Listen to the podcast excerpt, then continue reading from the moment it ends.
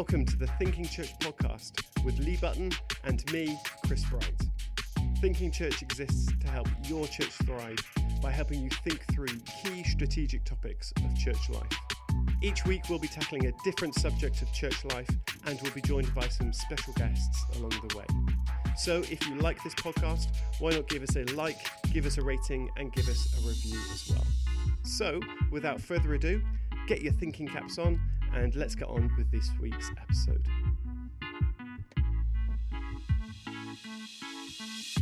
Hi there, welcome to this week's show. And this week, Lee and I were talking with Dr. John Andrews all about theology. Now, before we get into that, I just want to let you know that if your church is thinking about making changes in terms of its what it does, maybe your church is unhealthy and or maybe it's just not uh, you know reaching what you want to reach, reaching who you want to reach, then uh, what we are offering now is that if you pre book a facilitation slot for 2021, we will give you a uh, 20% discount. And you can do that today. You just got to go to our website, go to www.thinking.church. And if you uh, go to our buy, if you click buy now, it will take you through to our, our booking page. And there you can use the code prebook 2021 and there, if you book a slot for 2021, we will give you 20% off the the price. And we want it to be that so that you have got something to look forward to in 2021 making some changes. Maybe you're thinking through your mission statement your values all these kind of things. We can help you out with all of that. Maybe you're thinking through online church or or your theology, which is what we'll be talking about uh, in today's show. So uh, go to our website and uh, you can use that code prebook 2021 and that will give you 20% off. Okay, so this week, uh, Lee and I were talking with Dr. John Andrews. This was recorded near the beginning of lockdown, and uh, we wanted to ask about the process behind theology. I think when it comes to theology, often I think process will trump product because your process determines your product. So you have to really have a good thought process around how you're thinking through the theological statements, you know, your statement of faith, all those kind of things. How you land on those things, your process is really, really important. So, Dr. John Andrews is uh, an expert in that. He's um, a brilliant Bible teacher. I know you'll love him. So, without further ado, this is mine and Lee's conversation with Dr. John Andrews.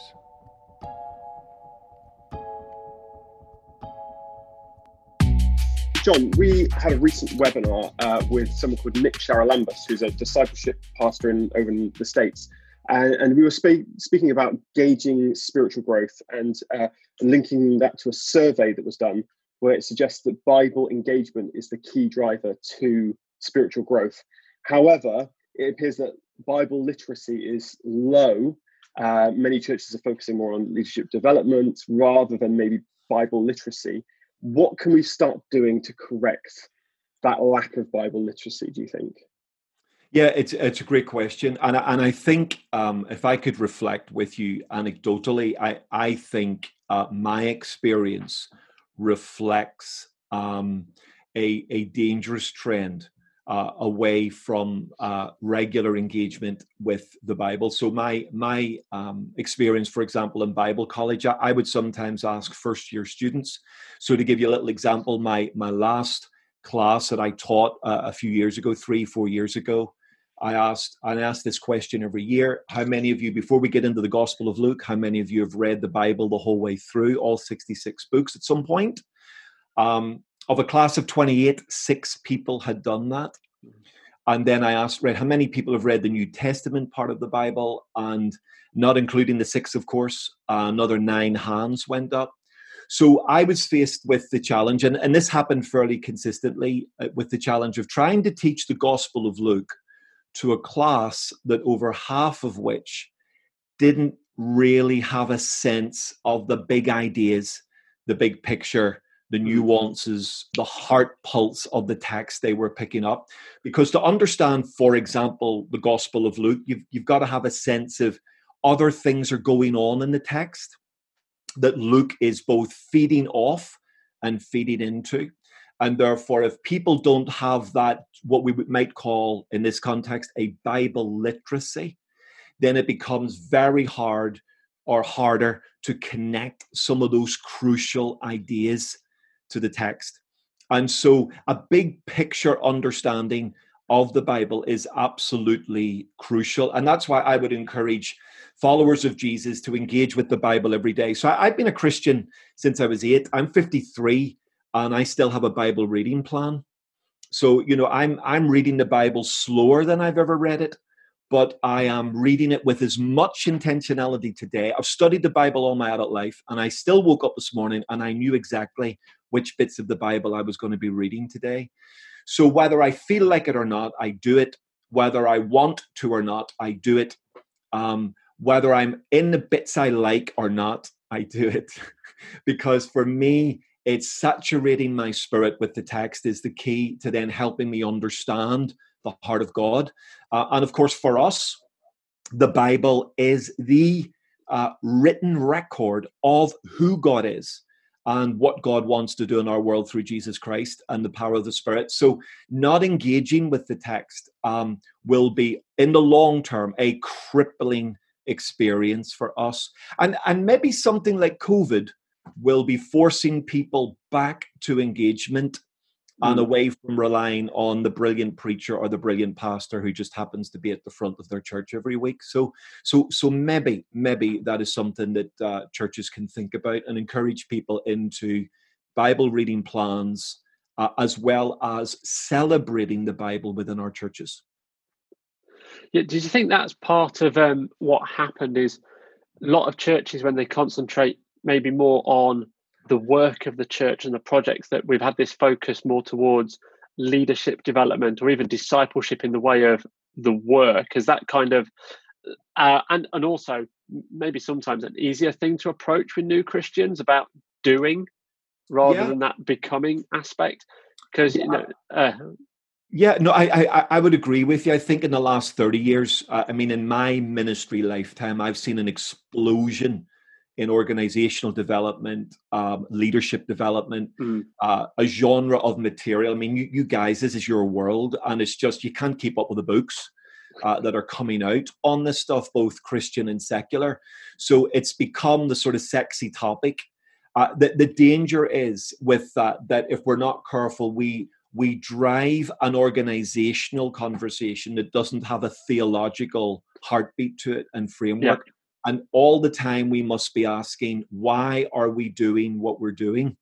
Uh, and also, um, the the engine room of the Christian community is not the brilliance of the organization, but it is uh, referring back to the book of Acts. It is the apostles' teaching, it's fellowship, it's prayer, it's breaking bread together. It's actually much more fundamental, essential elements, which um, uh, the Bible will be a profound guide to us in all of those things. And my my concern is uh, to remind the church is that we're not just leaders; we're spiritual leaders.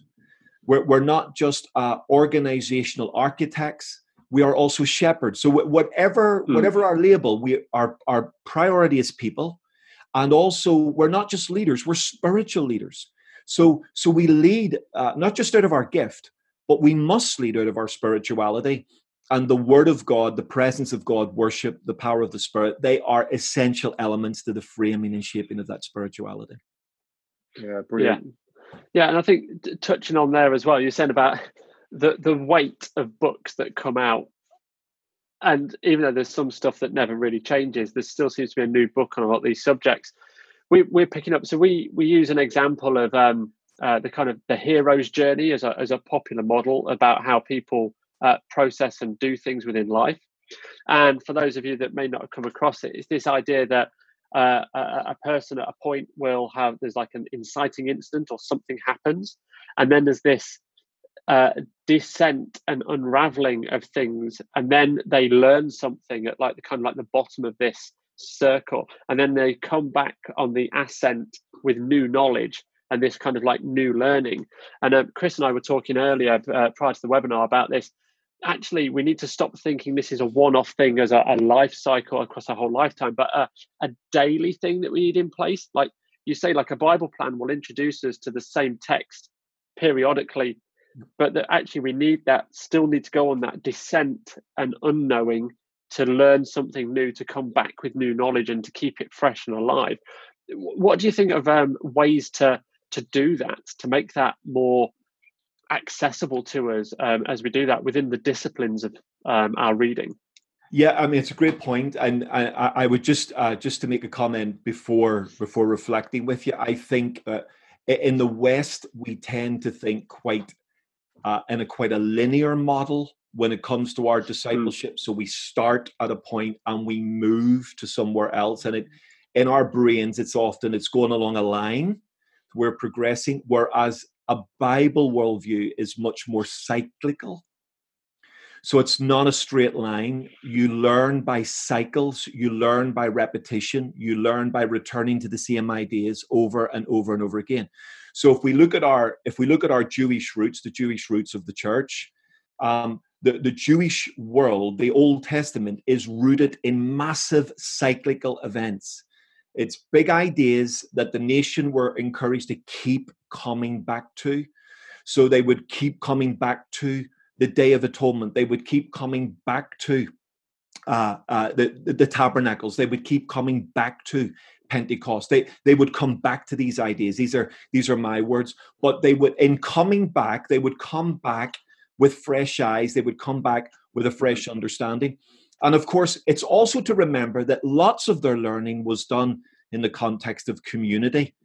So they learned as community, they learned as groups, they learned as a nation, or at least in theory, that was the case.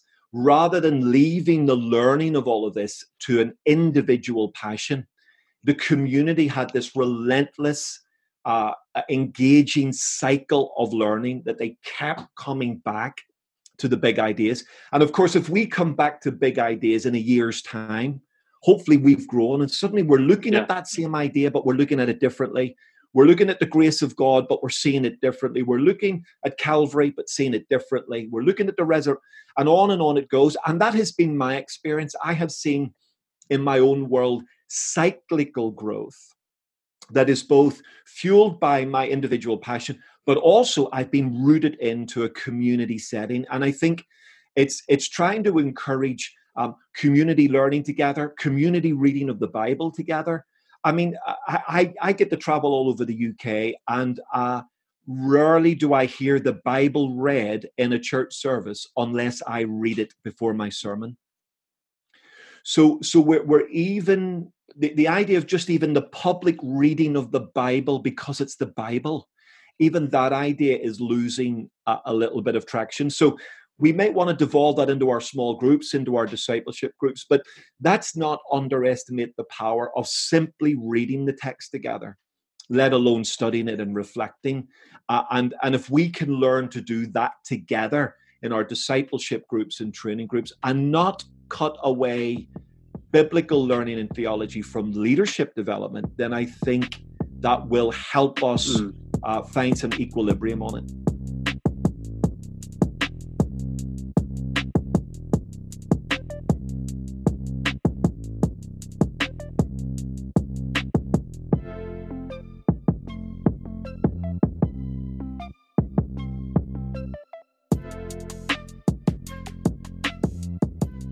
I think picking up on that thing of community being a foundational principle for reading the text, you know, and you know, it's it's in the New Testament talking about you know not neglecting the the public reading of Scripture.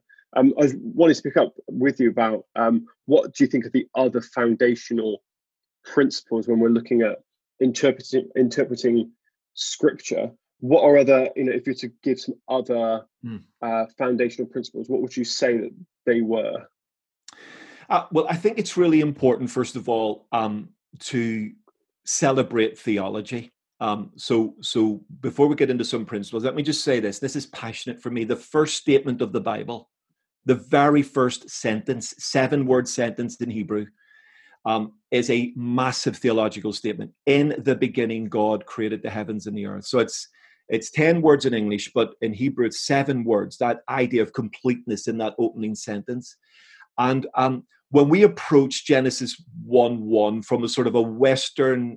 scientifically driven rationale, we often ask questions of Genesis 1 like, what happened and how did it happen? So we're, we're more interested often in the science of Genesis 1 than anything else. And I that's exactly the wrong starting point. So I think the opening statement of the Bible begs us to ask two massive questions. Who is God and why did he make the heavens and the earth? So, so you're introduced to a theological gateway right there. It's begging you to ask the question before you read anything else, or as you start to read this text, who is this God and why? If he's the all existent, eternal, uh, you know, all powerful God, why does he make the heavens and the earth when he's self sufficient?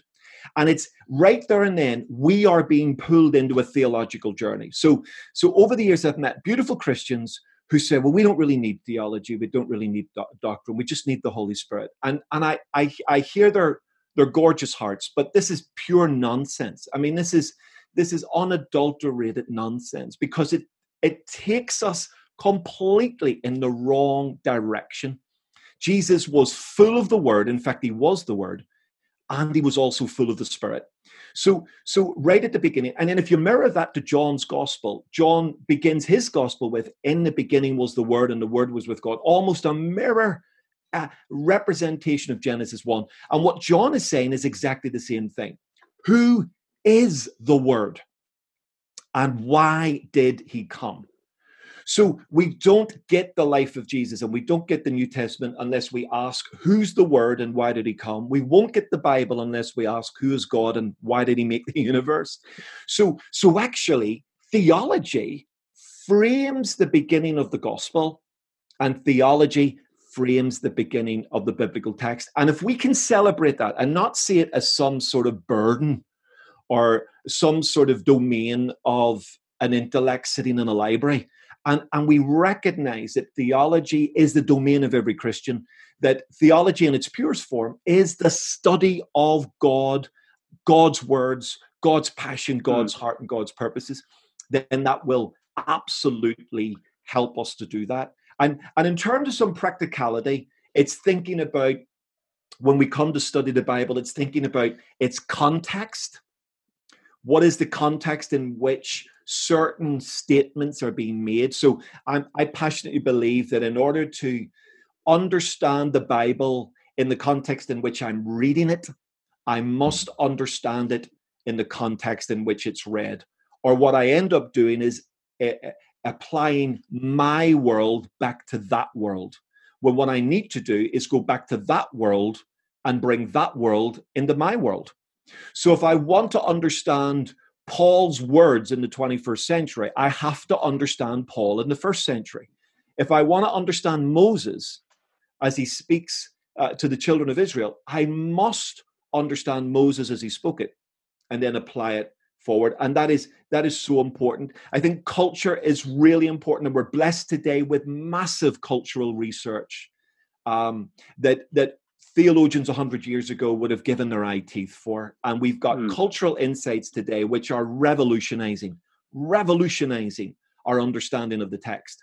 And I think one of the things we're doing, uh, and please don't hear what I'm not saying here, one of the things we're doing is celebrating and being comfortable with the Jewishness of the text, the Jewishness of Jesus, the Jewishness of Paul, understanding the Jewish rootedness of our Christian faith, and the fact that uh, Christianity in its purest form could not exist without the rootedness of its Jewish origins. And once we understand that, then we can start to read the text differently uh, and see some of the cultural power. Two, two, other things to say, Chris, and then I'll pause. I know I'm saying a lot, but just two things. Remember, often we have to interpret the Bible in the context of covenant. So, a big mistake. So, I've heard some weird stuff about COVID going on and and God's judgment on the world. And and I, I get all of that, we can we can talk about that in another time. But but often what we do is we look at God's language to a covenant people, a people in agreement with Him, and then we apply those words to people not in covenant with Him.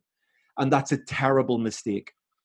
So, so much of we have to understand that much of the words of God in the Old Testament are to a group of people he's in relationship with, and therefore there's a standard and a heart that he wants them to get.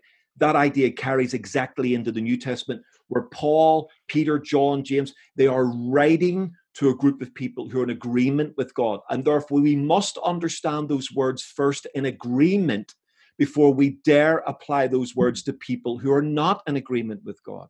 And that's a basic sort of idea in theology. And then the last one, and I'm pretty passionate about this, um, we often interpret the Bible from an individual perspective. Often we put I in instead of we. And we read it that God is speaking to me. So I'm I'm in the book of Isaiah as part of my devotions, and there are some beautiful promises. But I have to understand before I apply the principle of that promise to my life, that promise was first of all given to a nation, to a covenant mm. people, and it was actually given to a, a they. It was given to a we. It was given to an us. It wasn't just given to me. And if I can keep that in my world, context, culture, covenant, and community, they will help guide theological understanding on some stuff. And and, and i think that just just made i because i'm thinking about my 19 year old daughter as well as a bible student. You know i'm thinking about a range of people who'll be engaging with the bible. And those ideas will form sort of um, boundary markers that just keep hemming us in and prevent us from maybe getting a little bit weird on the text yeah that's, that's absolutely excellent um, yeah yeah and i think the um it's, it's so interesting that the context of something can start to uh, shape how we think about it and or or kind of deconstruct previous ideas that we had about it. One particular passage I remember was uh, Jesus talking about binding and loosing, mm-hmm. which I always thought was to do with um, you know uh, a spiritual powers thing, but in its Jewish context, it's talking about what you allow and what you what you don't allow, and that for me was like, wow, wow, that's quite. But yeah. then that's but when you start to follow that that trail, you start to go, okay, well, if if Jesus says what's bound in heaven, we are bound on earth is bound in heaven, and what's loosed on earth is loosed in heaven, does that mean that we can make up our our own rules? And and then so the, the, the fluid nature of theology starts to come into question. Or is it is it a fluid thing? Is it a static thing? How should we think about uh, the ongoing nature of theology in light of the context that we're in. Is it is it is theology always something that how we interpret it is always static or is it something that that's fluid? Mm. um, I, I, think it's i think it's both. So i think there are some ideas that are uh, secure uh, to use your language uh, static uh, but I, I, don't like that word so much because it sounds stuck um, but I, I, I would prefer to think of it secure in that certain ideas reveal to us about God Himself, about Jesus, about the person and work of the Holy Spirit, for example, about His passion around covenant and community and saving the world. I think those ideas are uh, relentlessly consistent. What you will often get in those ideas is a development of application rather than um, a shifting of the idea. So, so what you've got in the Bible is is often um, a, a, a, progressional revelation of God. So we we see God revealed in Genesis as Elohim, and yet by as we move into chapter four, he moves from Elohim to uh, Adonai or or Yahweh. So we we see him progress from the God of creation to the God of agreement and covenant and relationship. So, so there's a progressional element that we see in the Bible where we're learning about the Lord stage by stage, and that is absolutely there. And I think the Lord reveals Himself in stages because that that helps us with our own growth and development. Mm-hmm. Um, and I think there are certain ideas that can develop by way of uh, cultural and local application to those ideas. But what must guide us is the fixed principle within it. So there are some ideas about God which don't change. Um, he remains the same on key areas, but then how we understand how that may be applied into different parts of our world and how they may understand that aspect of his nature that that's where the skill of the church in communicating uh, to the world around it. So the early church had this problem where they they came out of a Jewish worldview that had strong uh, ideas about what God looked like, and then they were moving into a Gentile context where some of the ideas about God were weird and wonderful. So they had to bring ideas of who God was to a very fluid, changing, cosmopolitan, and dynamic context. And the only way you're able to do that is because you're guided by some fixed ideas, some fixed principles, certain things which look different in application, but remain the same in fundamental principle and idea. And I think that's where the tension lies. And that's where we've yeah. got to try and help each other to manage that stuff because that can be that can be a real tension that we have to manage it never squares completely but we can help each other manage that a little bit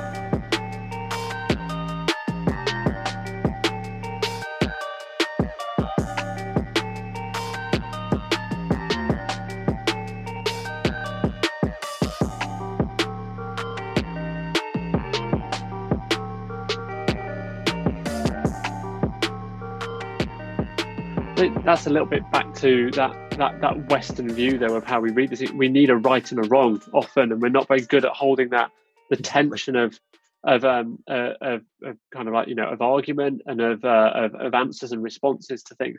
So yeah, I can I can definitely see that coming out. When it so when it comes to theology, and we touched like obviously this has been been around since the early days when all this was you know first spoken about how much of this in, in our churches over that period have been entrusted with passing this on with had verbal tradition written tradition? How much of our theology is is inherited and linked to that tradition? Is there anything we can do maybe to get get beyond that? Uh, you know yeah. i'll have i'll have stuff that i've picked up and then i'll go to a church and i could be there a while maybe before i hear the scripture delivered in such a way for me to understand the theological aspect of it from their point of view. So where does that come into play yeah, it's a, a, great question, Lee. I mean, it was interesting this morning in my in my daily devotions. Uh, I was actually reading in Mark seven, and there's an interesting moment where uh, the, the the religious community challenged Jesus' disciples on not washing their hands ceremonially uh, to be clean. And Jesus says a very interesting thing. He says, uh, "You have let go of the commands of God and are holding on to human traditions." And he actually illustrates it through something called Corban. And Corban was the idea that a, a person could offer their gifts to God, even offer themselves to God, and because of that, that trumped every other command. So, in other words, hmm. honor your father and mother. Well, I don't need to honor you anymore because I've given myself to God. And Jesus challenges that because here's what he's saying that idea isn't really a Bible idea. That's your interpretation of that idea. And you've formed a tradition now, which is in danger of being stronger than the text itself. Now, all humans in every generation, in every label and, and flavor of, of, faith and religion, are prone to this. And we, uh, what helps us in engaging with what's what's bible and what's tradition is just the humility to understand we've all got bias. We are all um, influenced by something that we see the world not as it is but we see the world as we are. And we read the bible often not as it is but as we are so, so actually, it's having the courage to understand that there are things within me, even now at 53, and I've been a follower of Jesus most of my life. Even now, there are things within me that will blind me from the truth of the text because I want something from that text. I'm trying to impose into the text something I want rather than what the text is actually saying to me. So when I was in Bible college, you know, we had the, the classic arguments about Calvinism and Arminianism, and we, we don't want to go down that route, but but what, what I found myself doing was trying to shoehorn the text into a system instead of letting the text speak, even if it contradicted my system. Now, humans are always trying to be cleverer than they are, and they're always trying to square the circles and create nice, neat boxes on everything. And the Bible will speak to us in such ways that it challenges my traditions, challenges my culture, challenges my idea. I, I, I remember growing up in a Pentecostal church and as a 13 14 year old starting to get into trouble because i started to ask awkward questions one of the questions i asked was why can't women serve communion in our church? Um, wasn't that radical really. Um, but why can't women serve communion? To which i was told by an elder because it's in the bible. And i thought oh, well i haven't read that. So I, I went after that searched for that and i and i you know, couldn't find that anywhere went back and respectfully challenged my elder and was in no uncertain terms told shut up uh, essentially. But but there you have we were following a tradition that came more out of brethrenism than it did out of the bible. But we had so ingrained that idea that we were convinced it was bible. So one of the things we've one, one of the things theology helps us with is why do we do what we do yeah. Why do we engage with that? Why do we believe that? Is that something handed down by people or is that something coming from God? Is that something that can be challenged or is that something that is beyond challenge? And and uh, I, I think if we can have the confidence to ask those sorts of uh, challenging questions, it will keep probing into our practices and ask is there a theology behind that? Because I believe we need a theological um, driver for every praxis. Orthodoxy should drive orthopraxy. So it's my belief system should drive mm. my behavior. But I, I'm, I'm trying to make sure my belief system is not driven by a skewed worldview. I'm trying to tap into a Bible worldview. And of course, that's a lifetime journey. That's something mm. we're all on with. Just, just picking up, oh, sorry. Um, an extension of that, then, when we look at tradition, when you say the, the, the things that creep in, that then you go, what's the basis of why we do that? At a time like this, when we've gone from physically meeting to like online meeting, I mean, we could talk maybe about, you know, a theology of online, but actually how many of those things that we did do are now just out the window we're almost forced to rethink if yeah. people are open to rethink some people won't but it's that you know what does a time like this present us in terms of the the challenge and the healthy debate around some of that for a i don't want it to become a theology of online but this you know this refactoring of our theology as as as churches to actually look about how we do what's important. Like you say, you know, women serving communion, you like just like go that that that. Of course, why why why is there anything of it? Now we're all at home and nobody's actually serving, and we're all in individual places. We've got to ask that question shortly for where we are. Exactly, and and uh, I mean, I think you've you've sort of answered the question yourself. Really, I think this this is a great opportunity for us to ask the questions uh, are the things that we thought were really important are mm. they as important as we thought um, the things we're putting serious energy into and money are they as important so so uh, and, and, listen i'm not uh, uh, saying something that uh, I don't want you to hear here, but I, I was talking to a leader last week in Singapore, um, a very large church there in terms of numbers. I've been to their building, magnificent building. Um, and he said to me, you know, COVID has made me reevaluate how many millions of dollars we're putting into a building. Um, now, is, is it wrong to have a building? Of course not. Uh, and should we have buildings? Absolutely, it's it's fine. But but the point is, something as extreme as this makes us ask: Hold on a minute, why would why was that so important? Or or is that important? Or we realize, my goodness, that is more important than I thought it was. And whatever life looks like in terms of how we use technology going forward, I think it's an opportunity for us to ask some of the driver questions. And and and maybe can, I just say this carefully because I, you know I, I, know what it's like to lead churches. Maybe just maybe, uh, COVID shows us that some of our drivers are less to do with biblical theology and more to do with other issues that we've bought into and we don't even know why. So I, I remember being in a in a church service, um, completely darkened room. I couldn't I couldn't even see my Bible. Uh, actually, now I've no I've no problem with darkened rooms. But I said to the pastor afterwards, I said, "Why do you do that?" And he couldn't tell me.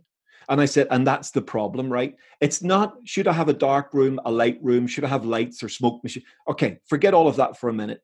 The, the question I was trying to ask was, why do you have your room dark? If you don't have a theological rationale that explains your behavior in fundamentally shaping the church that you are leading, then you're in a very precarious position because then you're, you're, you're subject to trends and ideas rather than thinking just because we can doesn't mean we should. So, why should we why should we do something or why should we not do something? And I think a moment like this, Lee, really does help us to recrystallize and refocus.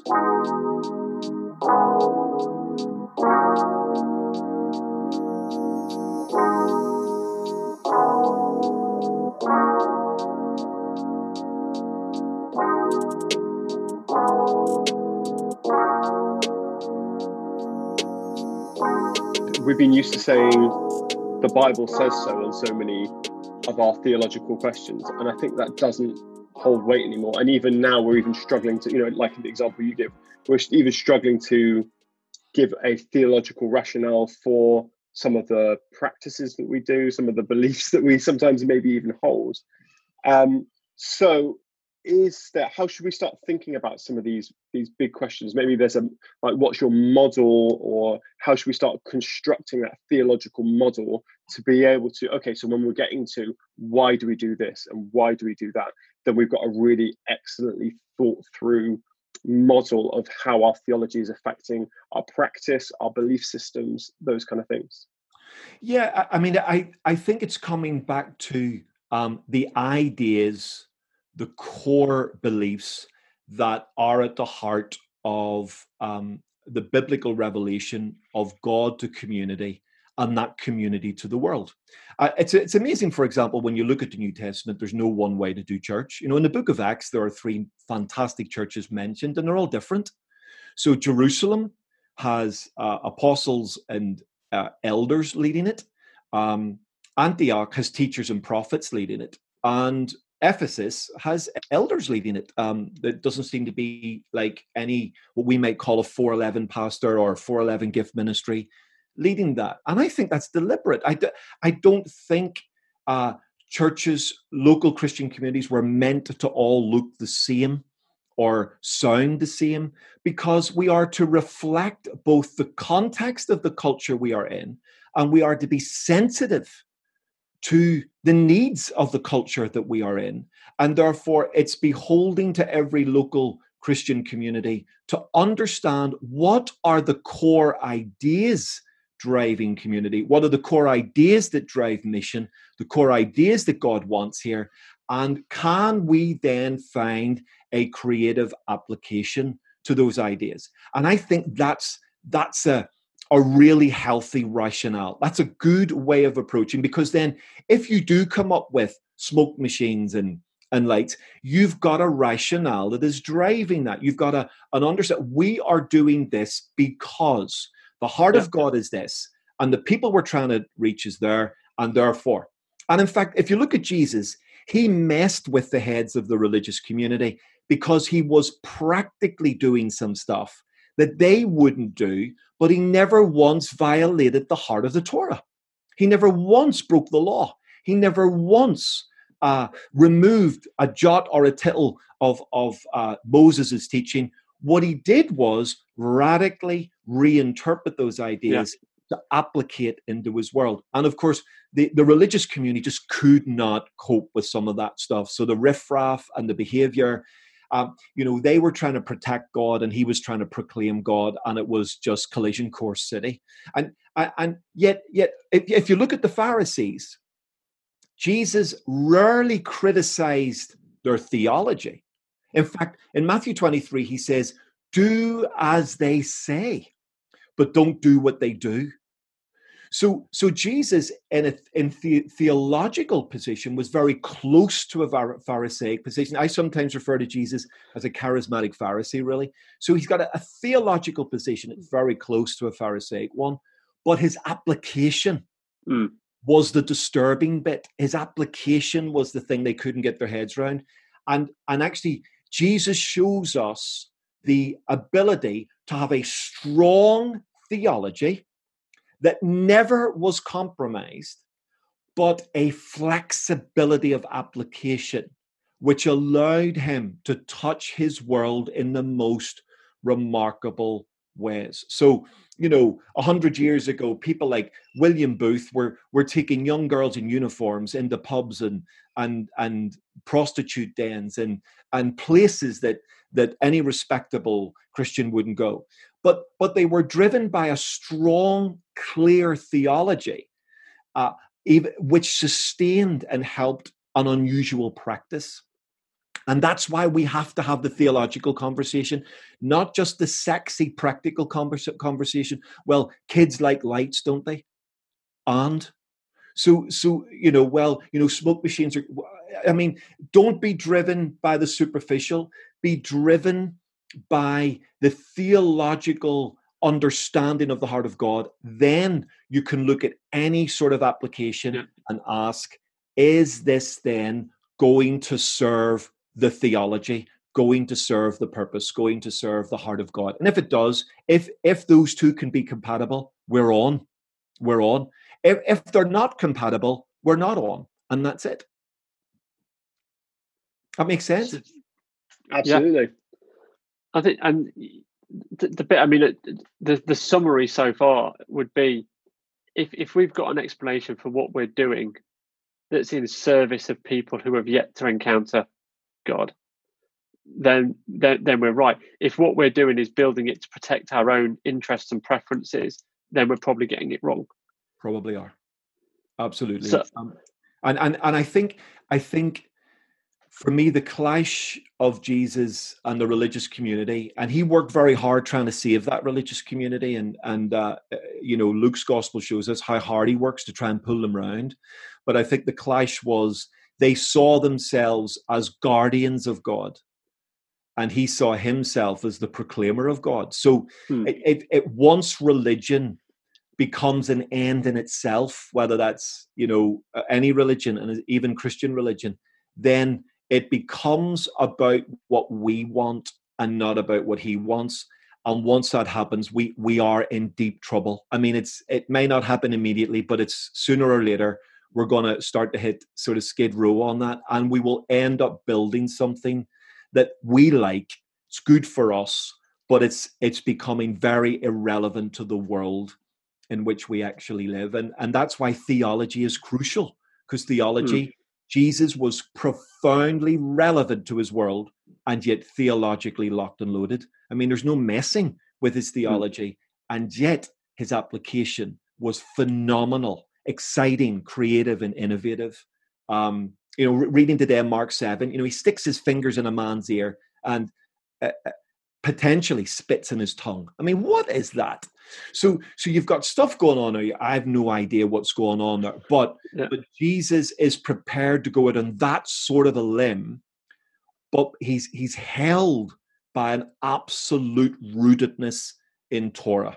He's held in an absolute clarity about what God wants and what what God uh, has required. Yeah, and um, I mean, there's something I'd love to pick up on um, where where shortish of time, but I'd love to pick up on one more thing, which is that um, in our theology, I think people who are now listening to our preaching, our teaching, especially uh, with the rise of new atheism that's in the world, um, there's been a lot of questioning of theology, questioning of the answers.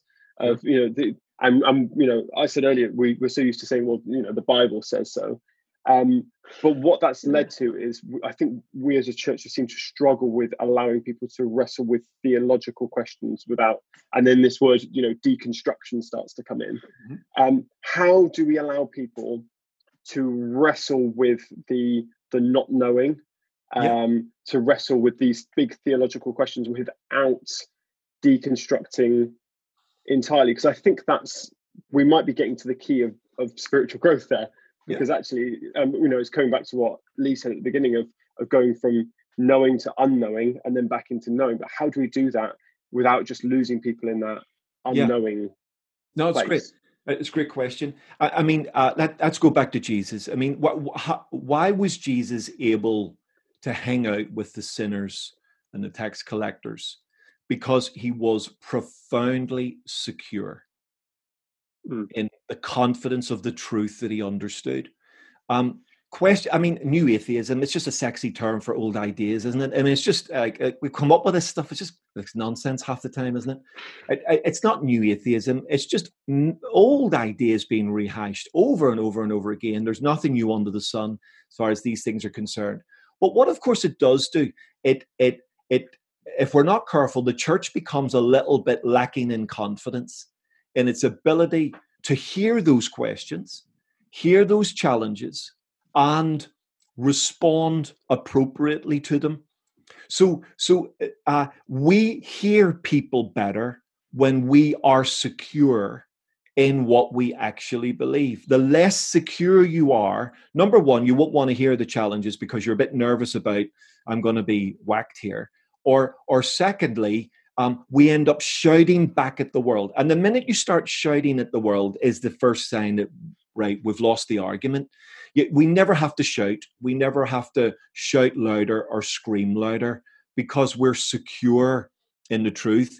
Um, and and uh, we, we live in a world where actually people are looking for authenticity within spirituality, not not simply the right answer, but the authentic answer, the lived answer, the truthful answer. And I think one of the things, I mean, one of the little phrases about Jesus that pops up over and over again in the Gospels is it says, uh, the people were amazed because he taught as one who had authority. Now, what does that mean?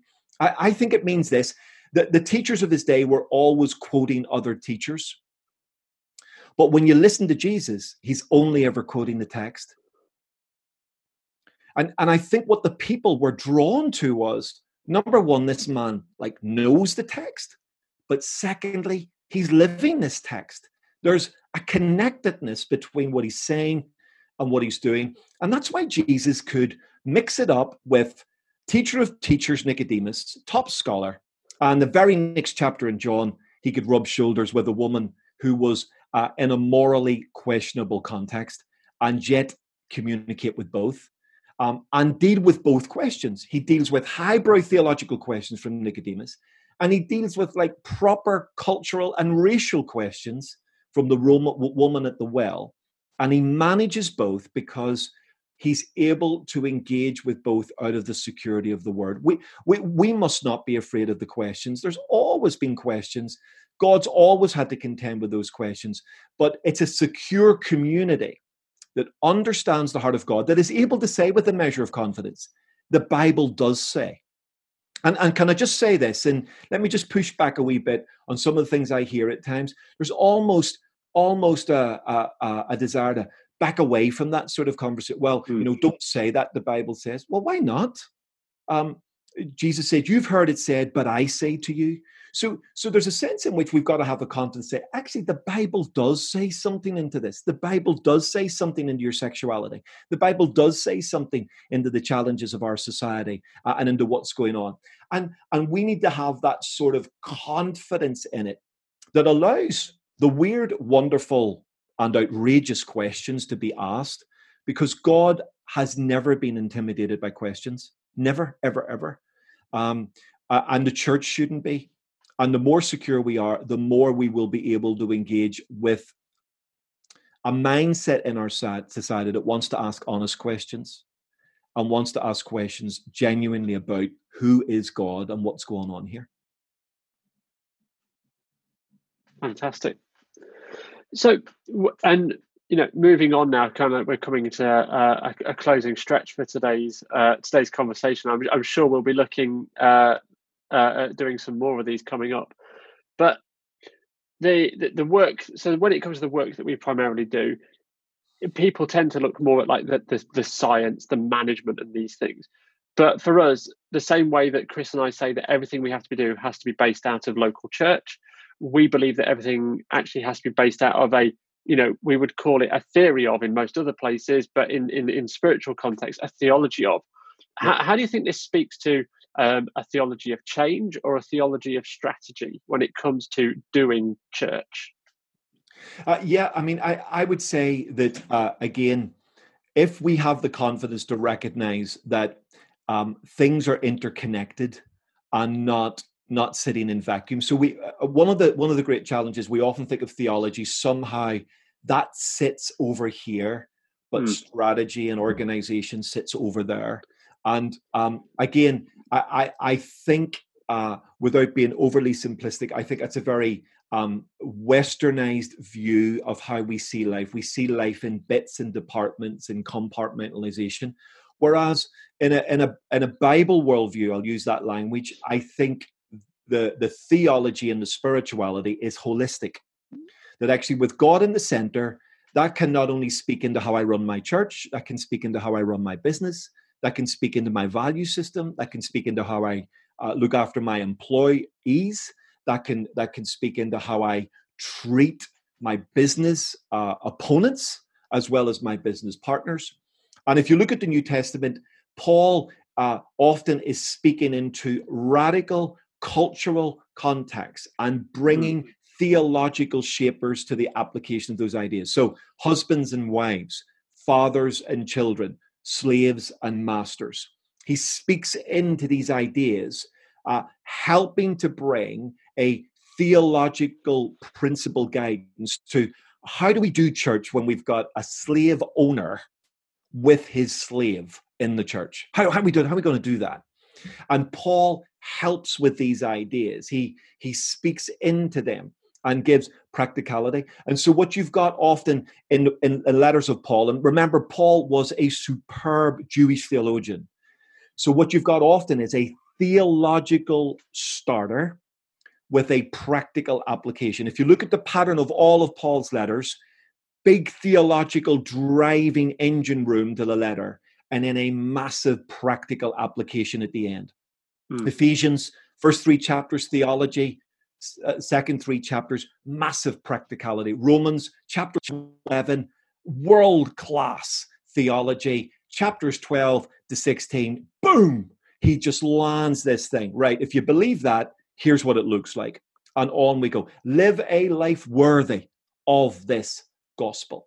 So Paul um, is trying to give a theological driver and framework, but all the time trying to applicate that somewhere. And I think that that idea is not just for a church. I think that idea is for business.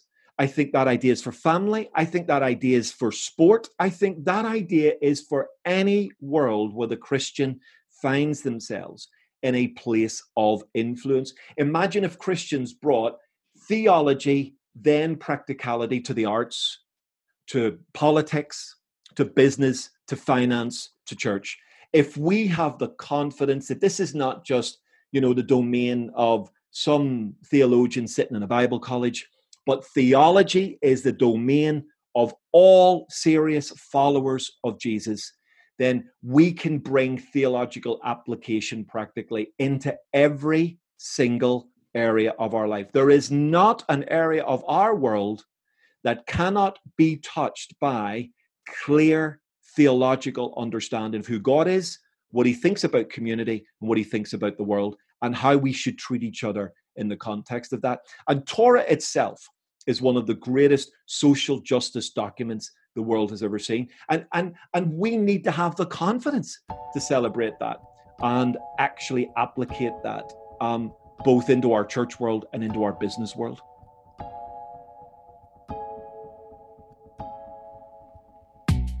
Well, a massive thank you to Dr. John Andrews for joining us for this week's podcast. And thank you to you, listener, for joining us as well. Just a reminder that if you want to book in for some on site or online facilitation with us, then you can pre book for 2021 and we'll give you 20% off. That just go to our website, www.thinking.church, go to our booking page, just click the buy now button, and you can use the offer code prebook 2021 right there.